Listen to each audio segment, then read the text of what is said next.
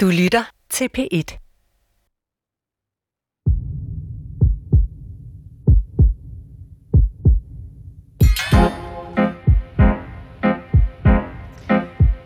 Hvad får man, hvis man to gange blander et halvt kilo fedt, bindevæv og mælkekirtler?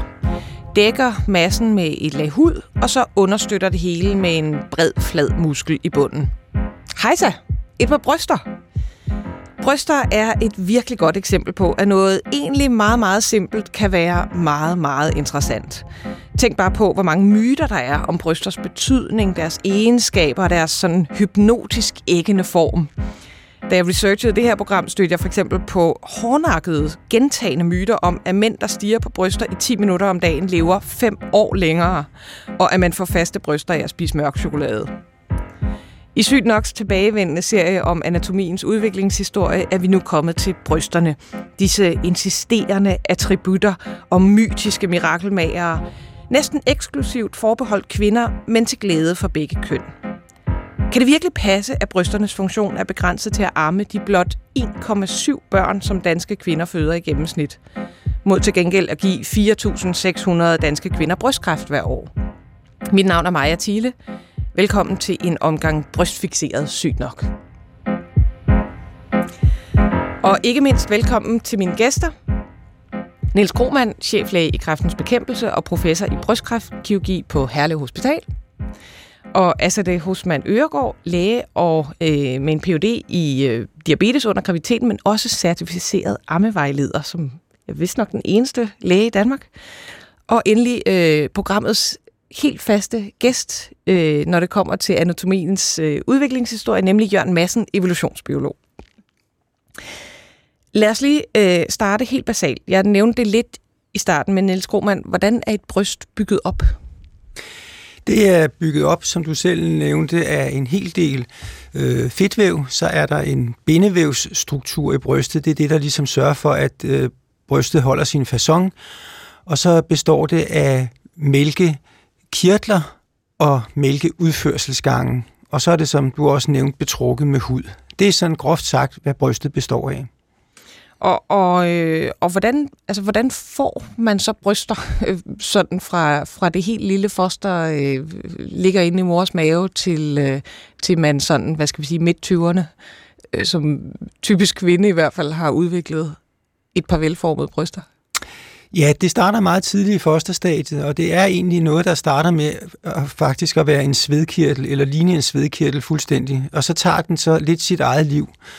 Og selv øh, menneskefosteret udvikles med en række anlæg til bryster fra armhulen og ned mod lysken. Og det kender vi jo fra øh, øvrige pattedyr, hvis vi tænker på øh, øh, for eksempel grisen øh, eller fåret. Altså så har de jo en hel række patter hele vejen øh, på buen. Og det har øh, det primitive foster faktisk også. Men så er det sådan, at hos stort set alle, så tilbagedannes de der øh, brystanlæg, og så bliver der kun to tilbage. Men vi ser øh, en gang imellem som sådan en, øh, en, hvad skal vi sige, fejl i udviklingen, at ikke alle brysterne bliver tilbagedannet, og så kan der være et ekstra bryst, enten op mod armhulen eller ned mod lysken. Og øh, nu er du jo øh, kirurgi, kirurg, altså øh, opererer. Mm. Fjerner man så sådan et, et ekstra øh, bryst, eller... Ja, det gør, man, øh, det gør man typisk, hvis det generer kvinden, og det kan det godt komme til, fordi øh, sådan et ekstra brystanlæg, det er specielt, hvis hun bliver gravid og skal til at arme, så bliver der faktisk også dannet mælk i det, men de har typisk ikke rigtig nogen, øh, noget afløb for mælken, så det vil blive ømt og ubehageligt. Øh, vi ser hyppigst det her ekstra brystanlæg være placeret op mod armhulen, hvor det også kan sidde som en bule og genere, når man bruger armen. Du står og nikker, øh, altså det... Det er aldrig noget, jeg har set, men det er noget, jeg har læst om. Ja. ja. jeg har set det. Hvad med dig, Jørgen Madsen? Du må have set altså, øh, brystanlæg mange gange, og der mener jeg hos dyr i hvert fald. Jo, jo, men uh, apropos, så har jeg faktisk også set uh, de der små bitte anmærkninger til bryster hos mm. mænd i omklædningsrummet, for eksempel. Det, det sker, så sjældent er det faktisk heller ikke. Mm. Altså, ja, og, er så og bare hvorfor så er det, mænd kan få bryst, eller mænd har jo bryster, ja. men de er bare væsentligt mindre Jamen, udvikling det er den der udviklingshistorie, som vi lige har hørt lidt om, at uh, brysterne bliver faktisk anlagt før, at kønnen bliver anlagt, om jeg så må sige. At man, altså foster vælger køn på et senere tidspunkt, end at brysterne bliver anlagt. Og altså, øh, der er ingen grund til ikke at have dem, fordi det vil vel nok næsten være for, hvad skal man sige, biokemisk, fysiologisk meget indviklet at fjerne de her bryster fra foster, så, så er der ingen grund til at gøre det, hvis de alligevel ikke er til gene på nogen måde. Og måske er de jo heller ikke helt til gene hos mænd. De kan jo for eksempel øh, betyde, at man har nogle erogene zoner, for eksempel. Altså, så måske har de alligevel en lille funktion hos mænd, men der er ingen grund til ikke at have dem. Altså, det er bare nemmere at have den samme udviklingsrække, som man har med, kvind, med pigefoster, som, som med drengefoster. Det er sådan set en nem løsning. Om, altså, altså for evolutionen? For evolutionen, selvfølgelig, ja. Og man kan også sige, når de er så vigtige for artens overlevelse senere, altså i reproduktionsøje med, ja. så er det måske også fra naturens side farligt at prøve at, at lege med det der og fjerne dem. Ja, der er, det er dumt at pille ved det, når ja. det fungerer. og, og, og, og nu nævnte du netop altså, deres funktion senere, men, men, øhm, men inden vi, vi går sådan helt ind i, i, hvad skal vi så med de bryster der, så, øh, så kunne jeg godt tænke mig at, at høre dig, altså det. Hvordan, hvad synes du om min introduktion, hvor jeg sagde, at det var sådan nogle simple nogen? er du enig i det, eller, eller kan, kan vi gøre dem øh, lidt mere detaljeret, de bryster der? Altså, øh, ja, men det kommer jo lidt an på, hvor meget, man vil, hvor meget man vil dykke ned i det, ikke? Fordi, altså jo, i bund og grund er det jo bare lidt fedt og lidt bindevæv og lidt kirtelvæv, der er sådan er sat sammen, men, men det er jo eksempel, og det er jo indviklet, især når de, man kan sige, en, et bryst, et kvindebryst, er ikke aldrig nogensinde fuldt udviklet, indtil en kvinde begynder at amme. Det er der, hvor udviklingen er færdig. Så hvis man ikke ammer, hvis man ikke kommer dertil, hvor man skal amme, så er udviklingen faktisk ikke helt færdig. Øhm, og når man så begynder at amme, så er det jo en kompleks hormonel proces. Og jeg har tit undret mig over, at der kan være så mange problemer med amning. At kvinder kan opleve så mange problemer med at amme, når det er en funktion, der er så essentiel for vores arts overlevelse. Øhm, og jeg kan faktisk ikke rigtig forklare det, hvorfor der skal være så mange problemer. Øhm, om det er fordi, vi er blevet mere sarte med, med årene, og at urkvinden tilbage for 1000 år siden, eller 2000 år siden, bare, bare gjorde det, der skulle til, og bød smerten i sig, eller om man havde nogle andre kvinder, der ammede børnene for en, eller hvad man gjorde, når man havde de problemer. Men, øh, men det er ikke simpelt. Det synes jeg ikke. Og, og hvordan med, med inden amningen? Kan du fortælle noget om, om hormoners øvrige påvirkning af bryster? Fordi det, altså de, de kan jo også ændre størrelse bare i forbindelse med menstruationscyklus. Ja, man kan sige, at brystet mikroudvikles en lille smule under hver menstruationscyklus. Øhm, og så udvikles det rigtig meget under graviditeten, og så færdigudvikles det ligesom, når man ammer. Du, du må lige forklare det, mikroudvikles. Hvordan jamen, kan brysten mikro? Jamen, der kommer en lille smule mere. En lille smule, under hver menstruationscyklus er der noget hormonel påvirkning, og under hver menstruationscyklus vil der være en lille smule udvikling af brystvævet og kirtelvævet, sådan så det modnes, kan man sige. Øhm, altså, og det, det, det gør på en måde klar til at blive gravid? Ja, og så går det, når menstruationen er, øh, stopper, altså når kvinden er færdig med at have menstruation, så går det lidt tilbage, men det går aldrig helt tilbage til sådan, som det var, før hun havde menstruation. Så for hver cyklus udvikler det sig en lille smule mere. Og, og hvad, hvad sker der så under graviditeten? Fordi der er jo stadigvæk, i hvert fald i starten, ni måneder til, at man skal have produceret et barn og begynde at amme.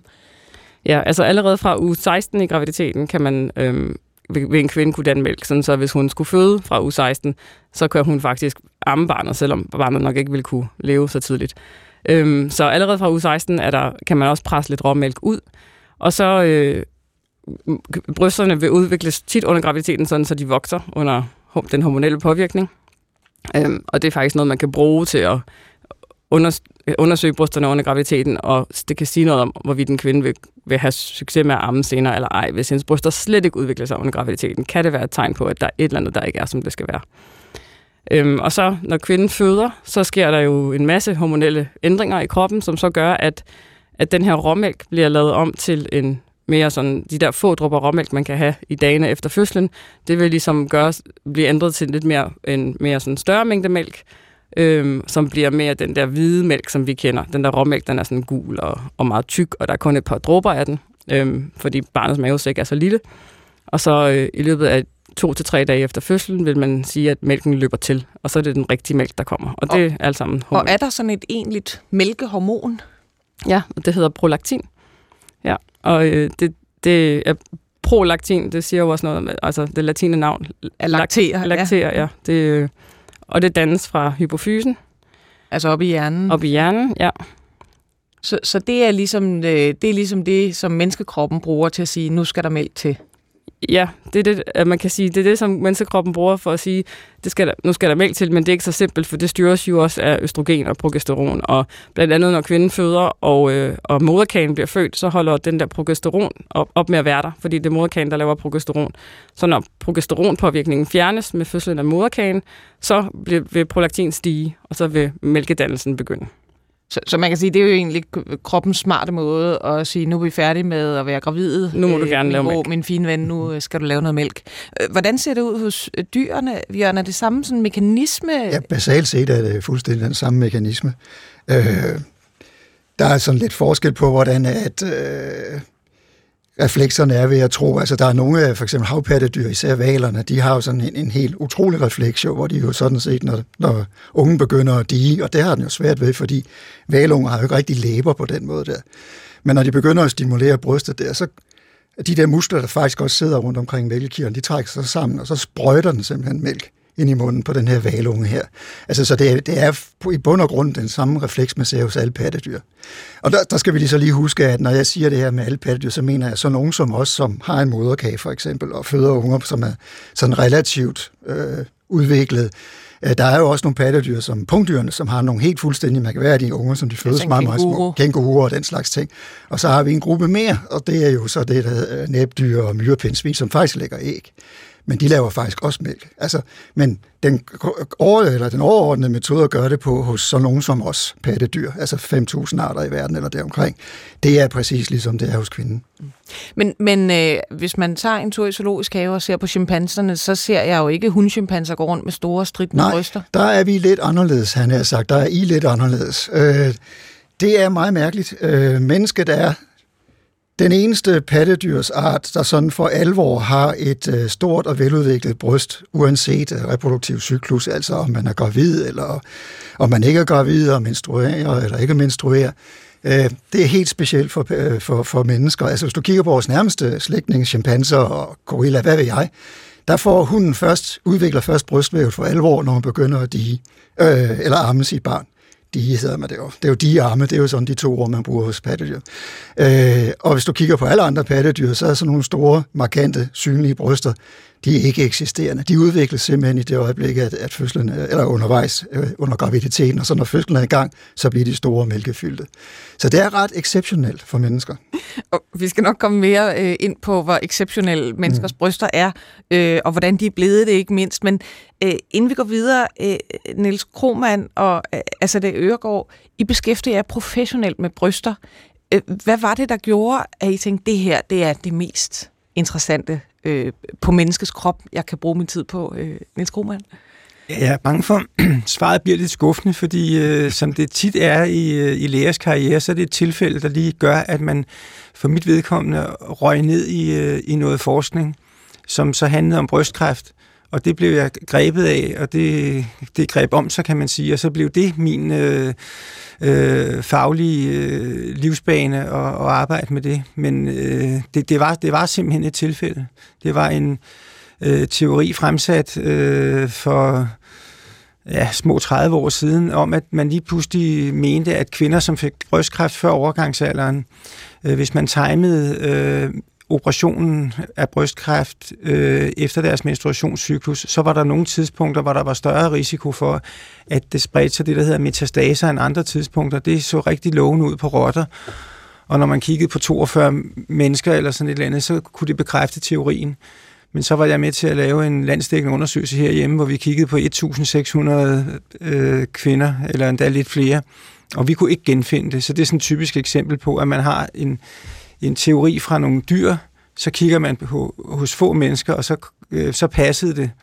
Øh, men det gjorde det ikke, når man øh, puttede det op i stor skala. Og så var, øh, ja, så var jeg ligesom inde i det her. så så det, det var et tilfælde. Så godt. Og, og hvad med dig, øh, altså det? Øhm, jamen, det var måske en lidt mere personlig historie, i og med, at jeg selv havde mange problemer med at amme, efter jeg fødte mit første barn for øh, snart ni år siden og øh, altså virkelig mange problemer, og følte ikke, der var nogen hjælp at hente. Og så begyndte jeg selv at prøve at løse mine egne problemer, og fandt ud af, hvor lidt man egentlig vidste om amning i Danmark, og fandt ud af, at det her med at være ammerådgiver, det var forbeholdt øh, nogle andre faggrupper i Danmark, end det var for læger. Øhm, og i USA for eksempel, der er der noget, der hedder breastfeeding medicine, som faktisk er sådan en subspeciale, og der er en masse læger, der også er certificerede ammevejledere. Så begyndte jeg at tænke sådan om, det er meget spændende at arbejde med. Det, jeg synes, det er et spændende område. Måske skulle jeg prøve at arbejde hen imod at blive sådan ammevejleder. Men det er faktisk ikke noget, jeg laver i, til fuldtid. Altså, jeg laver noget andet ved siden af, ikke? men jeg har det som Men man kan måske sådan, som fælles sige, I havde begge to, I så nogle muligheder for at udfolde viden om brysterne, hvis vi skal være ja. storladende. Ja, ja. Du lytter til Sygt nok. Øh, I dag handler det om bryster set med evolutionens briller. Øh, og det er jo altså vores klasse inden for dyreverdenen, som vi allerede har været inden for, at definere ved brysterne. Vi er simpelthen pattedyr, øh, selvom man sjældent går rundt og kalder menneskekvinders bryster for patter. Jørgen Madsen, rent evolutionært, hvorfor ser bryster ud, som de gør hos os mennesker? Ja, grundlæggende, og det har Niels allerede nævnt jo, det er, at øh, brystkirtlerne jo faktisk er svedkirtler oprindeligt. Så øh, man har så nogle kirtler, der går ind i kroppen, om så må sige, og skal have en udførselsgang, ligesom svedkirtler jo har på overfladen, og de samles så bare i øh, brystvorten, hvor det så ledes ud. Men forhistorien er jo meget mere mærkværdig. Altså det, øh, det startede slet ikke på den måde. Vi har en ret god idé om, hvornår det begyndte. Det begyndte cirka for 200 millioner år siden. Det er faktisk før dinosaurerne for alvor kom på jordens overflade. Det skal man lige, lige vende i hovedet måske. Men øh, vi kan se på fossilerne, at på det tidspunkt begyndte pattedyr at have pels. Det kan man se på den måde, de har ligget på, og man kan se, at de har sådan nogle små øh, øh, ar i øh, kranierne, så hvor der har været knorhår, så de har nok haft pels på det tidspunkt. Og så var teorien så, at det havde nok noget at gøre med, at svedkirtler, som gjorde pelsen fugtig. Det kunne ungerne så begynde at suge i sig den her sekret, hvad det nu kunne være, præmælk eller hvad det nu har været på det tidspunkt. Øh, og det var den teori, vi havde i, eller den er faktisk ret gammel endda, øh, men for nylig, eller inden for de senere år, så har man rent faktisk kunne underbygge den endnu bedre, fordi at man kan kigge på nogle af de ting, som er i mælken. Casein er et protein, som er meget vigtigt for mælken, spiller en stor rolle for, hvordan man optager calcium og, og fosfat, så vidt jeg ved i hvert fald. Øh, og der kan man se på, øh, der findes flere former for kasein i, øh, i kroppen, og der kan man kigge på generne, og så kan man begynde at regne baglæns, fordi hvis de forandrer sig med tiden med mutationer, hvor lang tid tilbage er det så? Og der ser det ud som om, at det kasein, som er i mælken, er opstået for omkring 200 millioner år siden. Præcis det, som os der, eller ikke os, dem der arbejder med fossiler, jeg selv arbejdet med fossiler før i tiden, dem der arbejder med fossiler, de kunne sige, at det var cirka 200 millioner år siden, at de begyndte at dige deres unger. Og når man så kigger på kasein og genetikken i det, så ser det faktisk ud som om, det passer rigtig godt. Og det er ret interessant, fordi det her genkasein, det kommer rent faktisk fra tænderne. Det er noget, som tænderne har brugt til at opbygge kalken og fosfor, øh, fosfaten i, i tænderne med. Så er det bare fået en ny funktion og gået hen og blevet til noget næringsoverførende i, i, i brystmælk. Og det var altså også 200 millioner år siden, millioner år siden, og det var så der, det begyndte. Så, så 200 millioner års øh, amning. Ja. Og, og, øh, og så nævnte du jo, at vi mennesker er unikke ved, at, ja. de, at brysterne strutter, og det tænker man jo, det, det kommer jo ikke til amningen specielt. Nej, det har man også undret sig meget over. Ja. jeg vil sige, at øh, da jeg lavede lidt research til det her, der ødelagde jeg nok min søgehistorik på Google i hvert fald. da jeg sådan lige skulle gøre mig lidt klogere på nogle af de ting her, der er mange sjove, mere eller mindre sexistiske teorier om, hvorfor bryster er, som de er hos, hos mennesket. Øh, men der er ligesom tre hovedteorier, og Grunden til, at den skulle, det, for det første så går vi på bagben, kan man sige. Altså det, de fleste pattedyr går rundt på alle fire, ikke? og der er brysterne jo mindre synlige på mange måder. Nu er de så oppe i det fri, og man så må sige, så kan man bruge dem til noget, og så er der nogen, der mener, at de går hen og bliver et seksuelt signal. Øh, seksuel selektion kalder det, hvor man øh, går efter nogle særlige bygningstræk hos, øh, hos partneren. Øh, og så foretrækker man for eksempel store bryster, eller små bryster, eller hvad det nu kan være. Det er også kulturelt bestemt sådan nogle ting. Øh, ja, fordi det har jo ikke noget med amning at gøre. Altså, Overhovedet altså, der er jo ikke. noget omkring, at større bryster Slet ikke. Slet ikke. Amning. Ej. Men det er jo der er mange af de teorier, det de tager som grundantagelse, at jo større bryster, jo mere fertil er kvinden, og jo bedre kan hun passe sit barn, og derfor kan det betale sig for mændene at udvikle interesse i store bryster. Det er, altså, jeg, undskyld, det er simpelthen den basale teori omkring det her. Som ikke passer, eller? Ja, jeg vil sige, jo ældre jo bliver, jo mindre bryder jeg mig om mange af de her uh, just so stories omkring uh, menneskets evolution og, og blandt andet vores uh, kønsliv. Der er virkelig mange mystiske teorier. Så er der andre teorier. Der er en, der er sådan lidt mere, hvad skal man sige, øh, overlevelsesfysiologisk og måske lidt mere øh, om kvinden for sig selv eller i sig selv, det er, at det her fedtvæv jo sådan set er en, også en energireserve, som jo faktisk kan trækkes på i perioder, hvor der er mindre at spise. Og det kan jo godt være under vores evolutionshistorie at øh, fødegrundlaget har svinget meget op og ned, og så i nogle perioder har det været godt at kunne gemme noget fedt til eftertiden. Mennesker er jo også exceptionelt gode til at blive overvægtige, og det er jo også noget fedt, vi kan bruge i trange tider. Måske er brysterne en del af den historie. Men, men det ved alle kvinder jo, det sætter sig jo ikke kun på brysterne. Nej, det gør det ikke. Nej, nej, men det fjernes også fra brysterne, hvis man sulter. Altså det, så der er, noget, der er en vis effekt i det her med, med fedtet. Den sidste, det er, den er jeg egentlig blevet lidt lun på, hvis jeg selv skal sige det, det er, at kvinder er jo også, de er også udstyret med relativt bred øh, hofte. Det kan man så også godt, det kan måske have noget at gøre med fødsler og sådan nogle ting, men fødselskanalen og bredden af hoften er ikke altid noget, der hænger så godt sammen, hvis man kigger på det i vores evolutionshistorie, og måske heller ikke blandt kvinder. Og så er der simpelthen den sjove teori, jamen altså, vi har ikke nogen pels. Hos øh, øh, menneskeaberne, der hænger ungerne fast i pelsen og hiver sig fast og holder sig op. Det kan de altså ikke hos kvinder. Men de kan sidde på hoften. Og når de sidder på hoften, og man så lige har en arm rundt om barnet, så er der fri adgang til brystet, fordi det er relativt stort og kan bevæges fra side til side.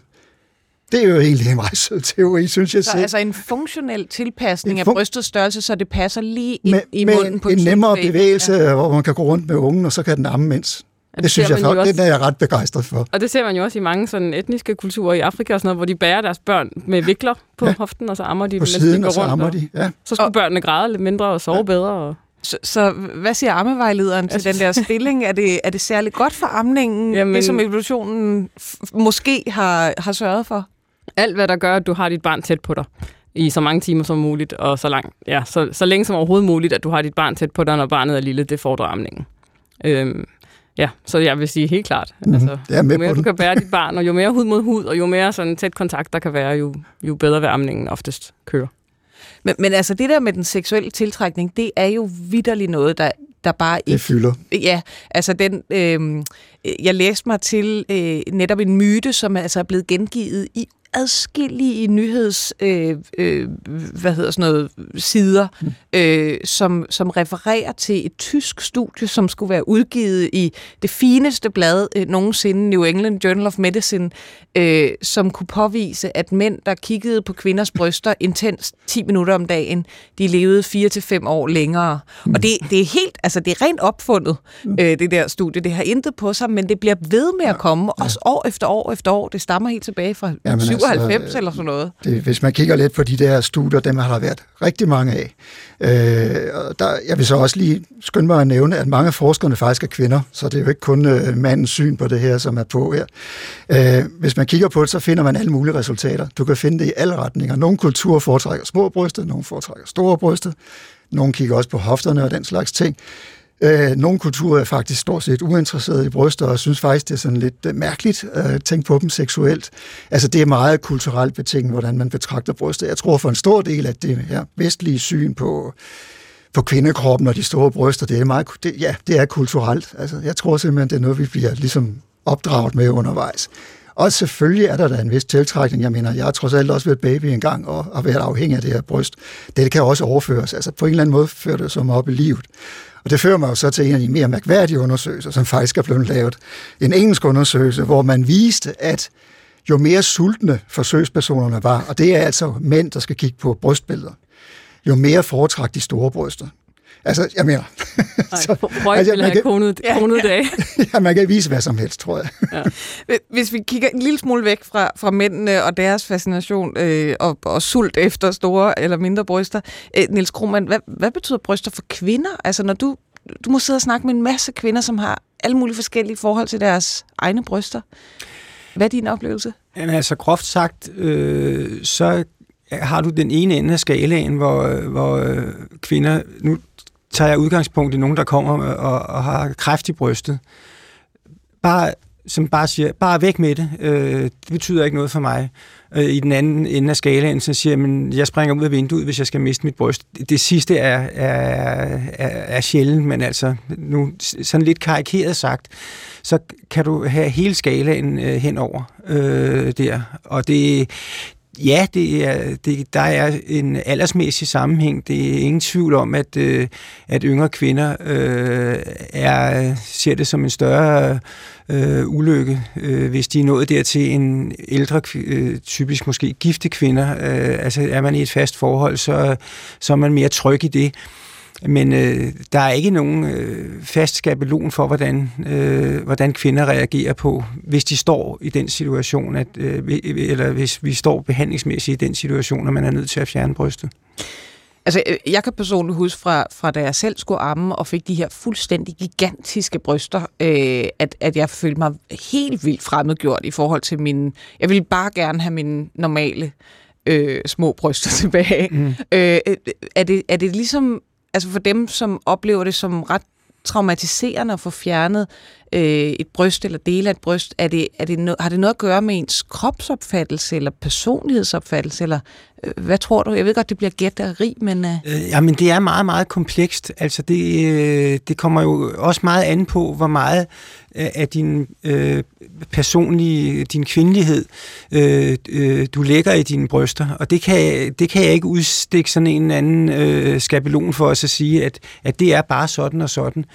Øh, og, og jeg kan også godt selv blive overrasket, når jeg sidder i en konsultation med en kvinde, øh, og så se, hvordan nogen reagerer, og hvordan andre reagerer. Øh, så, så det, det, men jeg, jeg vil sige, sådan rent generelt, øh, der er det ofte sådan, at altså hvis man sidder med et par, så er, betyder brystet mere for kvinden, end det gør for manden. Altså rent generelt, øh, at øh, øh manden siger, jamen det vigtigste er bare, at, at du overlever, så den rigtige behandling frem for alt.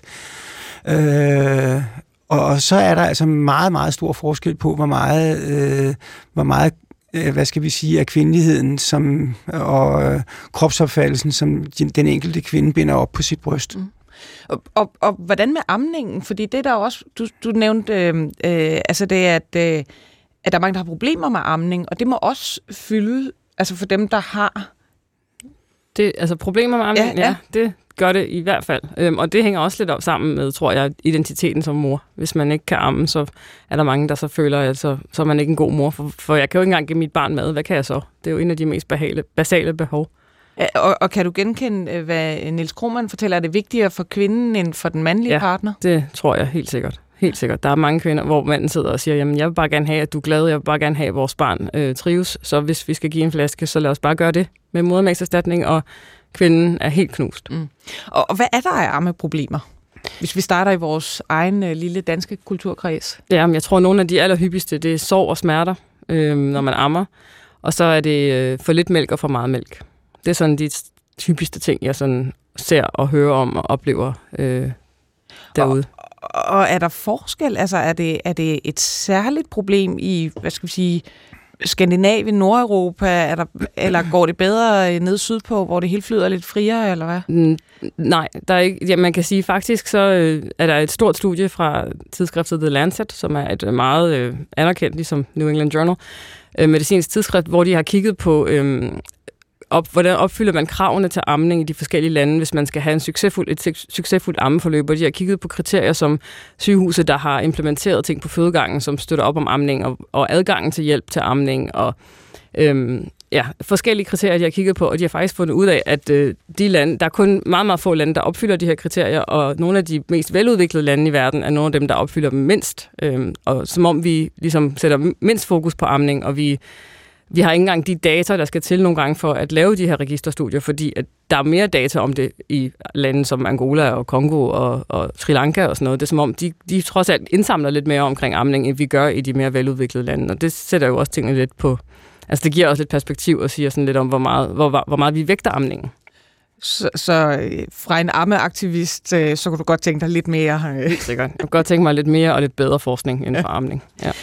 Hvis vi vender lidt tilbage til evolutionen, øh, Jørgen Madsen, hvad har amning betydet for samspillet mellem kønnene i dyreriget? Det er jo sådan en, en lidt trist historie måske, kunne man sige. Der er jo sket det, at pattedyrene er jo faktisk en dyregruppe, hvor hannerne stort set er ikke eksisterende i øh, barnens opvækst og, og tidlig udvikling. Øh, det er nogle ganske få procent af pattedyrarterne, hvor hannerne tager del i øh, pleje af, af det nyfødte, den nyfødte unge. Øh, helt anderledes er det hos fuglene, for eksempel, hvor øh, der bliver lagt nogle æg, og så udklækkes der meget, meget ubehjælpelige øh, dyr, øh, unger, og de skal simpelthen fodres fra dag et af af ting, man samler rundt i, øh, samler, samler i området. Og der har det altså været en stor fordel, at der er to køn, der passer de her unger, så der kan blive samlet mad nok sammen. Både han og hun er aktive. Hos øh, pattedyrene, hvor vi har fået den her udvikling, hvor kvinden, som føder øh, ungen, også er den, der giver den den første vigtige næring, der har det altså betydet, at øh, mange hanner har taget chancen, om jeg så må sige, og simpelthen sagt, okay, fint nok, jeg kan godt lave noget andet imens. Og det er altså det er ret markant hos pattedyrene. Der er hunderne stort set de eneste, der passer ungerne. Så, så, det, så, så hvorfor øh, har evolutionen ikke sørget for, at begge køn kunne øh, ja, hjælpe til med det at kan de altså kun hos to arter, så vidt man ser. I ganske exceptionelle tilfælde, der kan man få øh, hanner til at producere mælk nok til, at de kan amme et, et, øh, en unge. Det er blandt andet set hos geder hos nogle helt exceptionelle forhold, eller hvis man øh, fremkalder det ved hormonelt for eksempel. Men der er faktisk to flagermus, hvor hannerne tager aktiv del i amningen af ungen. Det er pudsigt nok også to flagermus, der lever i monogane former forhold. Man finder altid to flagermus hængende sammen, en han og en hund, og så måske med en unge. Og når hunden er ude og flyver for noget at spise, så ammer han rent faktisk øh, øh, ungen imens.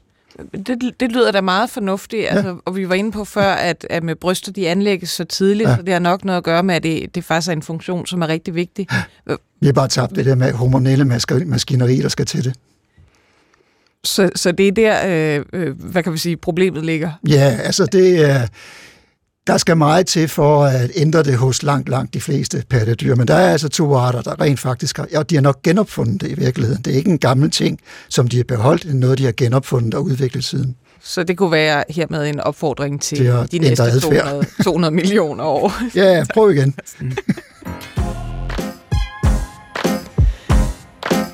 Du lytter til Sygt nok. Øh, vi er altså faldet til patten og undersøger derfor brysters evolution, funktion og sygdomme her i et af Sygt noks tilbagevendende programmer om anatomiens evolutionshistorie.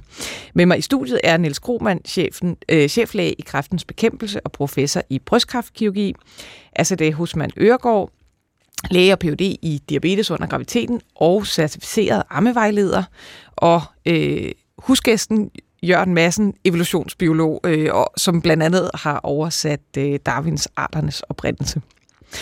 Øhm, Niels Krohmann, vi var lidt inde på brystkræft, det er jo så, hvad kan man sige, bagsiden af medaljen. Og, og, og 4.600 kvinder om året øh, får brystkræft. Det er vel dermed den hyppigste forekommende kræftform blandt kvinder? Det er det. Øh, Den øh, udgør cirka en fjerdedel af alle nye kræfttilfælde hos kvinder. Og da der kun er cirka 30 nye tilfælde, øh, 30-40 stykker hos mænd, øh, hvor det så må sige at være en sjælden kræftform, så er den jo alt dominerende på, øh, øh, inden for, altså for kvindelige cancerformer. Og, og øh, altså, er den stigende, faldende? Hvordan ser det ud udviklingsmæssigt? Altså, vi har jo øh, et unikt cancerregister i Danmark, som er startet i 1943. Det vil sige, at vi kan gå sådan 75 år tilbage og, og, og kigge på, hvordan udviklingen har været. Og øh, der skal man så lige holde tungen lige i munden, fordi det, der, altså en ting er at kigge på det absolute antal fra år til år, men da brystkræft, ligesom andre kræftformer, øh, kommer med øget hyppighed, jo ældre man bliver, gennemsnitsalderen er, hvilket måske overrasker nogen, 65 år for, for brystkræft hos kvinder. Der er ofte sådan meget fokus på, hvis yngre kvinder rammes, men den er faktisk 65 år. Så når der kommer flere kvinder, og når der kommer flere ældre kvinder, så vil der også komme øh, flere tilfælde af brystkræft. Hvis man så korrigerer for det, så kan man sige, at så er øh, udviklingen i øh, risikoen for at få brystkræft, den er steget med 2-3 procent om året fra her i midten af, af 40'erne og så frem til, til for cirka 10 år siden, så ser det faktisk ud som om, at de sidste 10 år, der har risikoen for at få øh, brystkræft for den enkelte kvinde været nogenlunde stabil. Og, og det har noget at gøre med, hvor mange børn vi føder, blandt andet. Ja, Kan du, kan du prøve at forklare, hvad er det lige med graviditet, og brystkræft, som, som hænger sammen? Jamen, der er jo blevet godt hjulpet af altså det, som forklarede dels, at et bryst bliver først færdigudviklet, når, øh, når man begynder at amme, altså kommer igennem en helt vellykket graviditet og, øh, og begynder at amme.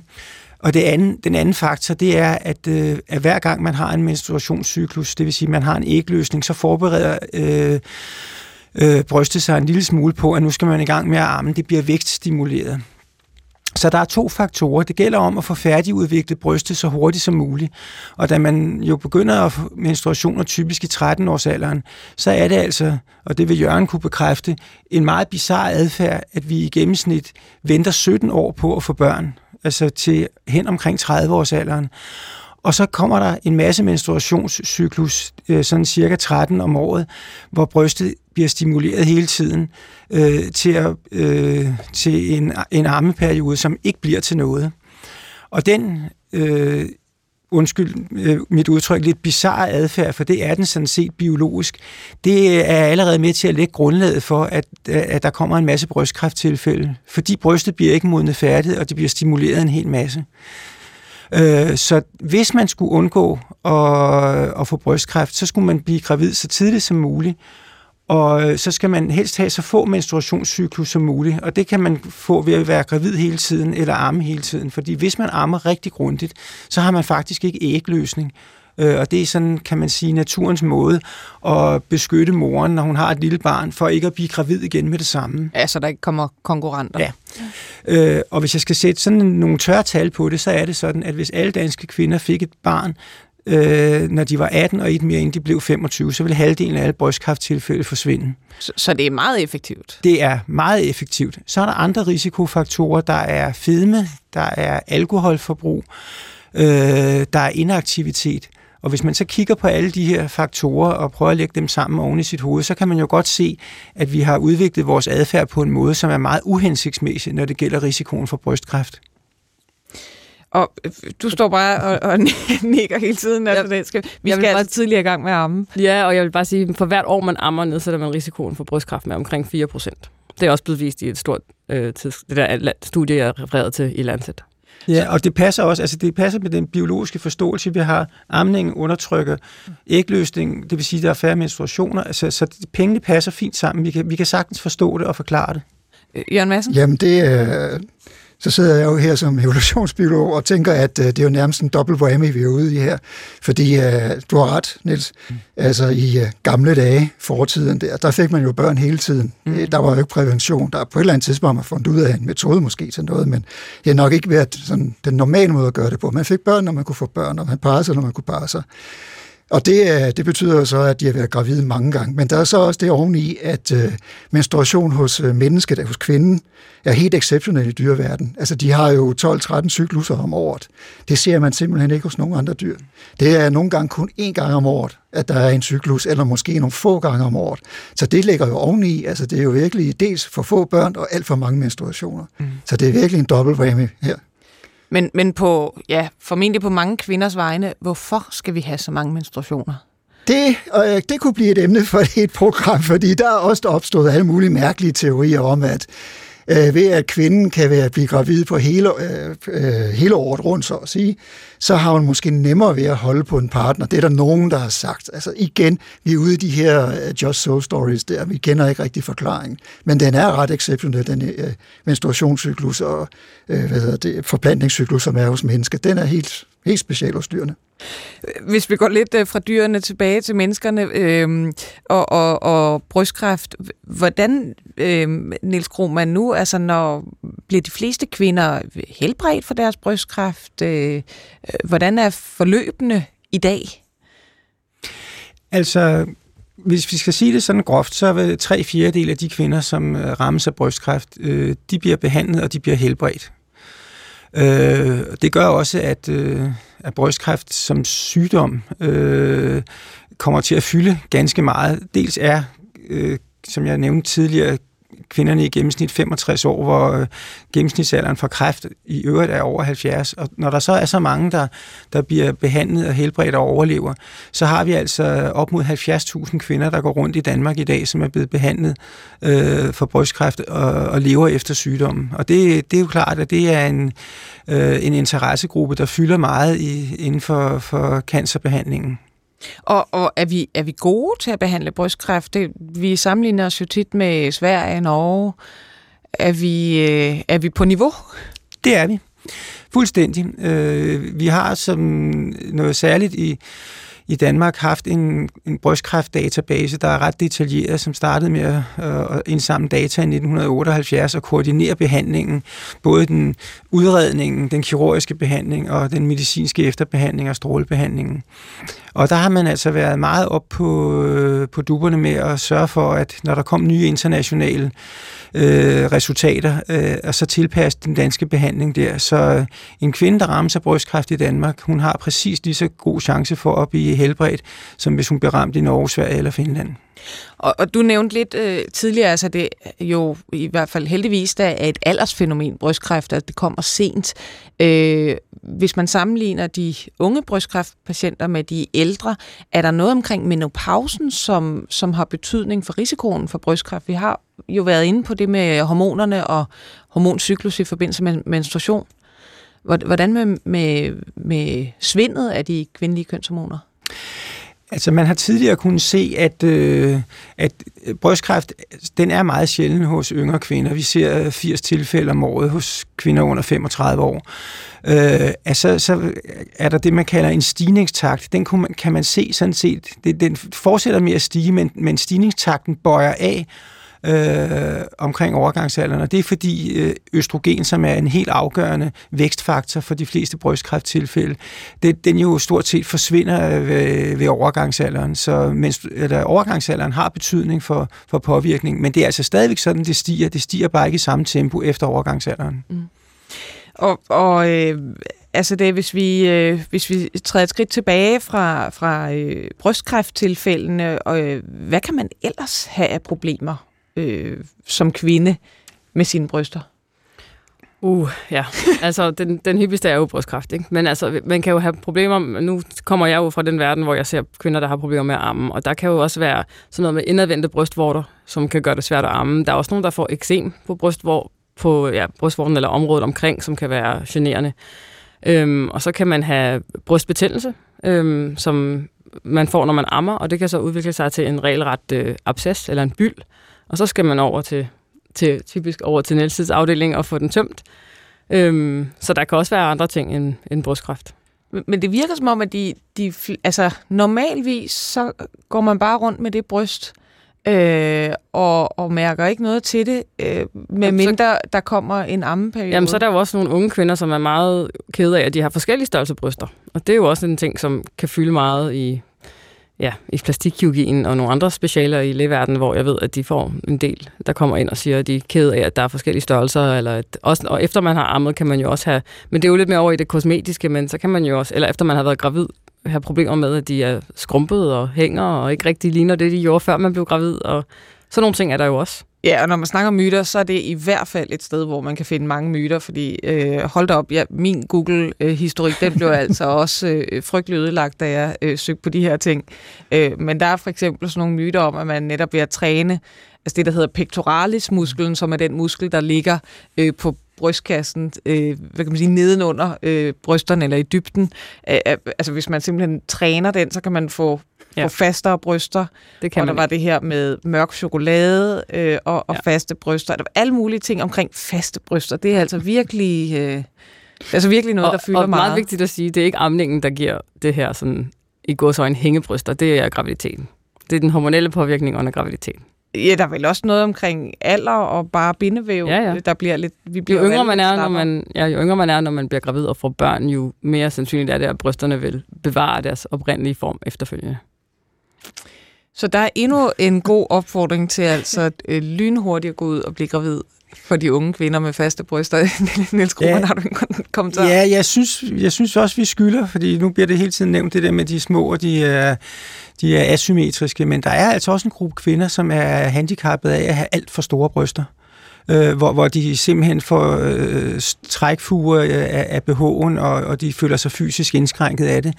Øh, så nu er der øh, måske i, i vores kultur sådan en, en vis øh, tilbedelse af det store bryst, men jeg vil bare sige, at der er kvinder, der har store bryster, som føler sig svært invalideret af det, og der er simpelthen også nogle retningslinjer for, øh, hvornår vi også i det offentlige regi vil tilbyde at lave det, der hedder en brystreduktion.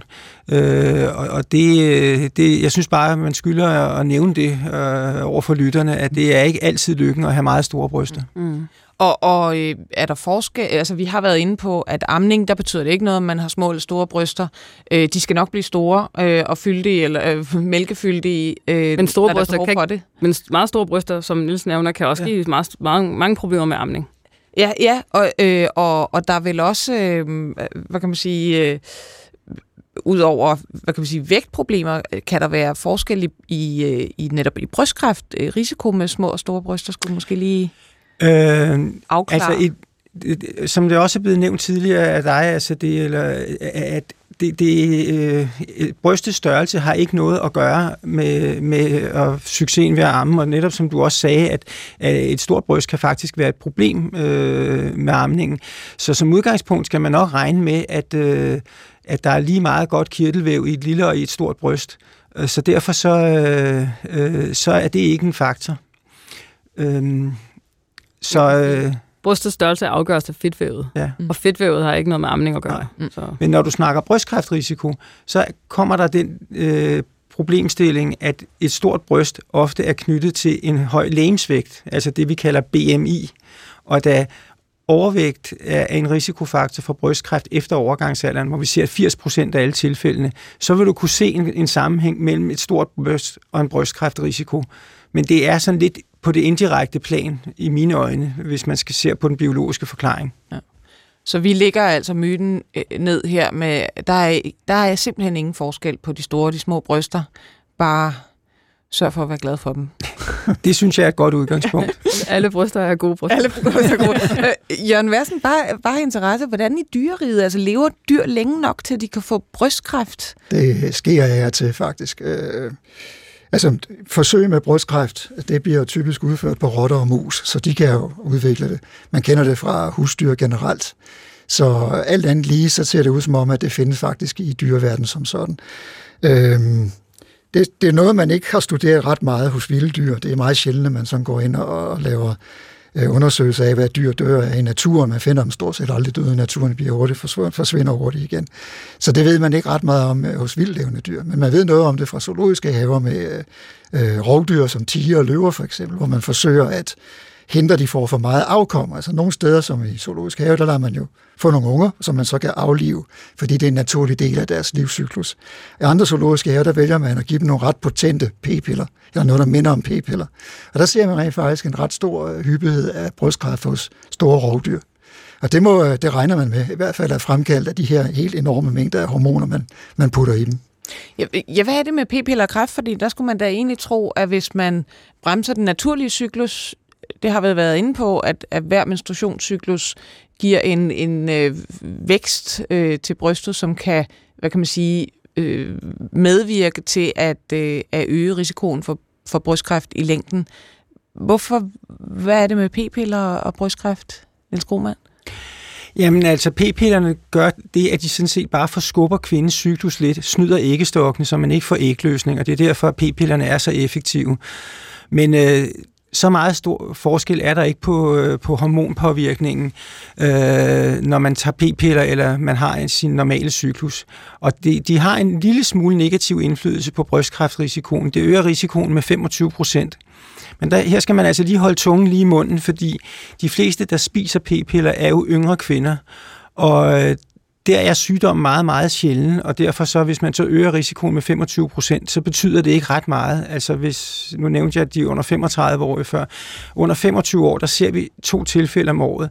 Øh, og hvis øh, så mange kvinder under 25 spiser p-piller, og det øger risikoen med 25 procent, ja, så skal der næsten gå år imellem, at vi ser en p-pille udløst brystkræft. Så det skal man altså ikke... Øh... Så vi kan godt blive, altså den absolute risiko, den egentlige øgning, den, absolute den er risiko, meget, meget... Den er meget, den er meget minimal. Så, så det er vel mere, øh, apropos forholdene i dyreriget, det at man udskyder graviditeten.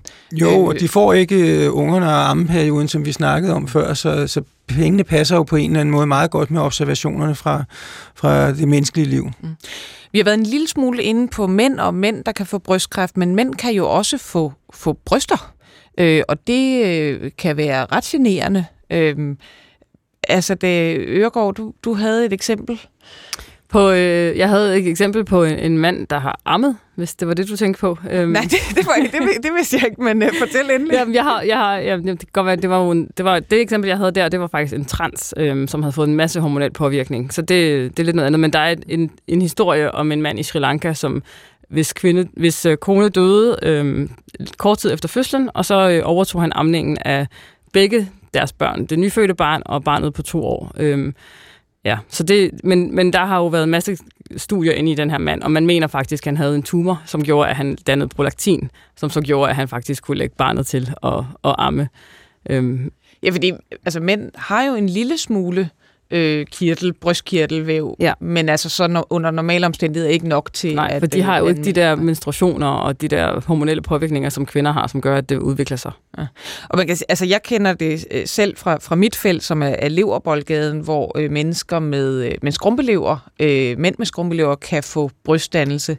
Øh, det kan de dels af øh, skrumpeleverens funktion på, på sådan, de laver sådan nogle, hvad kan vi sige, umodne øh, hormoner, der minder i funktion om, om kvindelige kønshormoner, men også noget af det medicin, øh, som man tager blandt andet vanddrivende medicin, kan give, kan give brystdannelse. Øh, Niels Krohmann, er det noget, I som kirurger møder? Ja, det gør vi. Øh, altså, brystdannelse hos mænd er ikke helt sjældent. Du nævnte leversygdom som et eksempel. Det kan også være bivirkning til, til medicin. Og så kan det være altså en eller anden form for øh, hormonel ubalance. Og øh, afdelingen for vækst og reproduktion på Rigshospitalet, de har taget sig af at udrede de her mænd igennem mange år, og jeg sådan ud fra hukommelsen mener jeg, at de finder faktisk en eller anden øh, hormonforstyrrelse hos mænd øh, hos, i cirka en tredjedel af tilfældene. Det, så, så har vi en anden øh, gruppe, det er dem, som har misbrugt øh, anabole øh, steroider i, i vægtcentre. De kommer øh, med, med brystdannelse også. Men der kan man sige, der er forklaringen, den, er, den ligger jo sådan set lige for, fordi det er simpelthen de der øh, hormoner, der bliver brugt, der stimulerer til, til brystkirteldannelse. Men øh, det er først og fremmest plastikkirurgerne, der tager sig af det, fordi det er øh, typisk en kombination af en lille, et lille kirtel øh, ø bag ved brystvorten, og så en, en, en stor del fedt. Så det er en kombination af at fjerne den der øh, kirtelø, og så lave en lille fedtsugning. Det giver det bedste kosmetiske resultat. Og det er der rimelig mange øh, mænd, der gennemgår sådan en operation. Altså man har nogle kriterier for, hvor slemt det skal være, før man tilbyder operationen, men hvis man er nået dertil, hvor man øh, helst ikke vil vise sig i en svømmehal eller, øh, eller andre steder uden tøj på overkroppen, så, øh, så kan det jo godt være rimeligt, at man går ind og hjælper, for så er det jo på en eller anden måde en form for en fejludvikling. I lytter til et øh, styks brystfixeret sygt nok, hvor vi har gennemgået øh, brysters evolution og brysters øh, funktion, ikke mindst. Øhm, her til sidst øh, kunne jeg godt tænke mig at spørge dig, øh, Asade Hosman Øregård, kan vi blive for brystfixeret? Altså, vil hele ammeproblematikken, vil den egentlig have godt af, at man slapper lidt af omkring de bryster, og jeg vil lige ved at sige, bare lade dem være, men, men mm. bare lade barnet til? Ja, det, det tror jeg måske, der er lidt om, og måske kunne man, i hvert fald, man kan blive for brystfixeret i forhold til at seksualisere dem, synes jeg. Øhm, fordi de er jo primært tænkt som, som et madorgan, øh, eller skal man sige. De er jo primært tænkt som føde til vores, øh, til vores børn. Og dernæst er de så blevet til et seksuelt objekt. Så på den måde kan vi blive fra brystfixeret. Øhm, og der kan der, det kan da også godt være, at hvis vi bare gjorde lidt mere sådan, som du siger, bare lagde barnet til og, øh, og slappede lidt mere af omkring det, at man vil se færre ammeproblemer, det skal jeg ikke kunne sige. Øhm, det kan jo være, at det er derfor, at, øh, at der ikke har været, vi ved jo ikke, hvordan det har været for tusindvis af år siden, at øh, kan være, at man bare har været lidt mere afslappet omkring tingene. Øh, jeg ved det ikke, men i hvert fald synes jeg, at vi kan blive for seksuelt fixeret på de der bryster. Altså, øh, man skal ikke skamme sig over at sidde i det offentlige rum og amme. Øh, ja, vil jeg mene, fordi det er faktisk det, de er tænkt til. Ja, ja. Og, og til en, som er professionelt brystfixeret, øh, Nils Krohmann, øh, hvordan ser du de næste sådan 5-10 år inden for dit felt, som er, er brystkræft? Hvad, hvad er der sådan af nye, er der nye tendenser? Altså, tendensen har over en tid været, at at vi, øh, hvis du går tilbage til 1980, så fjernede man rutinemæssigt brystet ved en, ved en brystkræftoperation og fjernede hovedparten af lymfeknuderne i armhulen. Og nu i dag, så kan vi bevare over 70 procent af brysterne. Vi bliver bedre og bedre til, hvis vi skal fjerne brystet, og lave en rekonstruktion ved hjælp af plastikkirurger med det samme. Vi fjerner færre og færre lymfeknuder i armhulen. Så vi har, inden for kirurgien er vi blevet mere og mere skånsomme, uden at give køb på sikkerheden. Det kan du sige med strålebehandlingen efter brystkræft, er det også blevet kortere øh, og mere skånsomt, mere præcist, laver færre skader.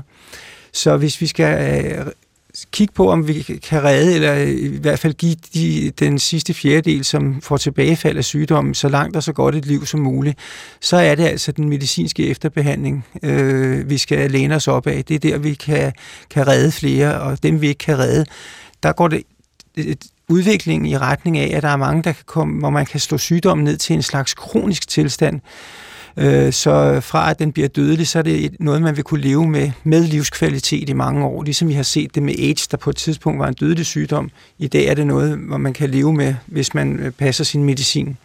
Ja, det kan man jo også se mange brystkræftpatienter selv omtale, at de har ja, kronisk brystkræft. I en så kronisk den, form, ja. Den øh, tendens er vel egentlig allerede øh, begyndt? Ja, altså det, det, der er jo nogen, der, der, hvis man ikke er syg, så tænker man bare på, ja, jeg skal bare helbredes, det er det eneste, der tæller. Så, hvis man tænker på, at for eksempel sukkersyge Øh, eller forhøjet blodtryk, det er jo heller ikke sygdomme, man kan helbrede, men man kan leve godt med dem. Og det tror jeg ikke kun inden for brystkræft, men også inden for andre cancerformer. Der er det den vej, vi kommer til at gå. Det kan godt være, at vi langt ud i fremtiden vil kunne helbrede nogen helt definitivt mere, end vi kan i dag. Men jeg tror, der kommer en mellemfase, hvor vi vil kunne gøre mange kræftsygdomme til kroniske sygdomme og, og således øh, opløftet og med vores øh, menneskelige i øh, faste, struttende bryster i øh, god behold, så øh, siger jeg tusind tak øh, for i dag. Det var altså øh, endnu et af vores faste programmer om anatomiens øh, evolutionshistorie. Vi har også været omkring kønnet og næsen, numsen og forhudet, som I alle sammen kan finde inde på øh, DR's øh, radio-app, eller der, hvor I ellers finder jeres podcast. Jeg vil sige tusind tak til mine gæster i dag. Niels Grohmann, cheflæge i Kræftens Bekæmpelse og professor i brystkræftkirurgi på Herlev Hospital. Altså det Husmand Øregård, læge og Ph.D. i diabetes under graviditeten og certificeret ammevejleder. Og endelig Jørgen Madsen, evolutionsbiolog og programmets faste øh, hvad kan man sige, evolutionsorakel. Tak. Mit navn er Maja Thiele, og programmet i dag blev produceret af Victoria Tuveno. På genhør næste gang.